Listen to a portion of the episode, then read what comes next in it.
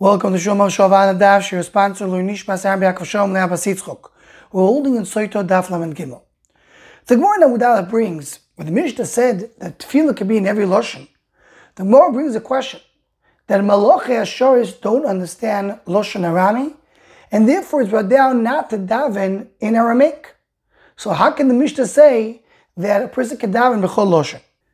And the Gemara answers the difference between someone davening, b'yichidus or davening with tzibur. As Rashi explains, a yochid needs the malach asheris to help him, to bring the davening up to HaKadosh Baruch Hu. A tzibur does not need it.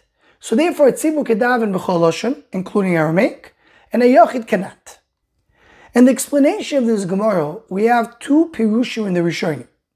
Both are brought down here in the Masechta in Pirush Ribin Yokar, and the Rishonim and Brachas discussed it.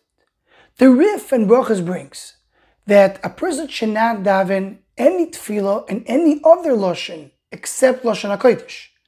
But the Gemara brings over here loshen Arami doesn't mean specifically Aramaic. Even Aramaic a person should not say. Even Aramaic that's mentioned in the Torah, a person should not daven in that language. Kol sheken should not daven in any other language. Rabbi Yoina there on the Rif goes on to say how we find we let people to daven in other languages. So he says that's only tefillos that you daven b'tzibur. Even when a person davens individually, if he's quoting a tefillah that is done by tzibur, you could do in other languages. But it's his own personal tefillah that he could do only in Lashon HaKodesh. But the Rosh in Brachas argues, and the Rosh says that specifically Lashon Aramaic, only Aramis is something a person should not daven. But in any other language, a person could daven. And with this, he answers a question of Toises and Shabbos. Toises brings in Shabbos, what do you mean Malach Sharis don't know Aramaic? They know what a person is thinking. So of course they know every language. So he says, no, the Malachim do not like the Lashon Aramaic. It is Megune Beinim. It's not a language they like. So that's why specifically this language a person should not use. Any other language is no problem. These two shittas in the Rishonim are brought down Shulchan Aruch Orach Chaim in the end of Simon Kuf Aleph. The Shulchan brings, you can daven in any Lashon you want, B'tzibur, not B'yachid. B'yachid is only Lashon HaKodesh. And then he goes on and says, V'yeh the even an individual can speak in any Lashon except Lashon Arami. So we find two shittas in the Rishonim.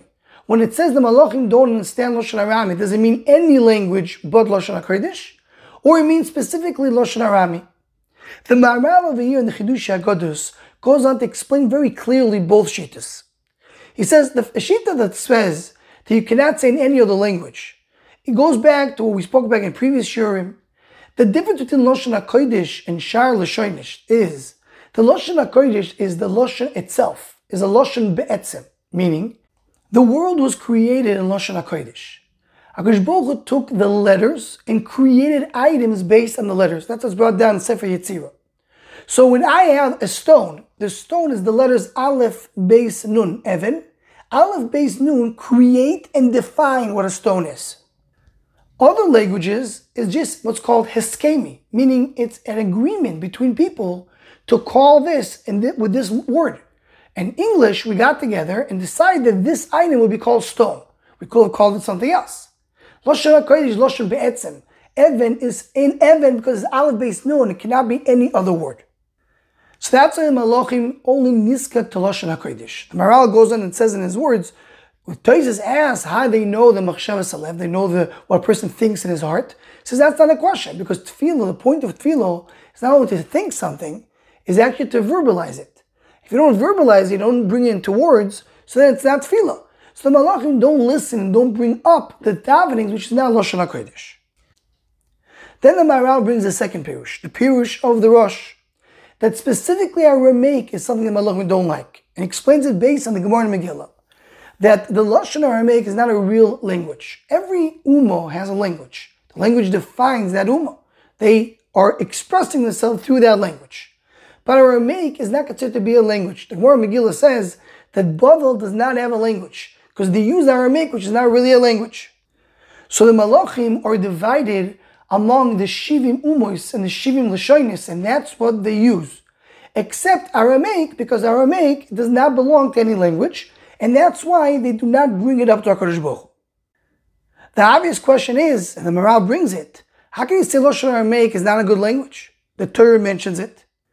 In addition, one can ask, the Gemara brings over here, that the Malach Gavriel does know Lashon Aramaic.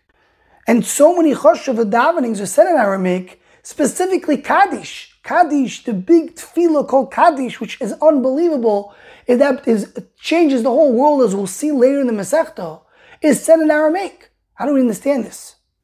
So the Maharal just says that Aramaic is a chosh of a language, but doesn't belong to a specific ummah. My Rabbi Ramoy Shapir Zitzal has a beautiful mimer on this. It's printed in the Kovetz Be'er Yitzchok Chelegimel. Anyone who is interested in getting it, I can send it to you. He brings over there that in Sefer HaPardis that Rashi wrote, it's brought down that the Shem Yutke Vovke, the meaning of it is an Aramaic too. The Shem of Mefoirosh is also Loshan Arami.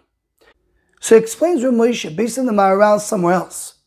The idea is that Arami is not a language, it's a pirush, it's an explanation. It is not attached to a certain ummah, to a certain culture. It's just an explanation. It's not just a biur. That's why Torah Shabbal Peh, the Talmud Bavli, is written in Aramaic.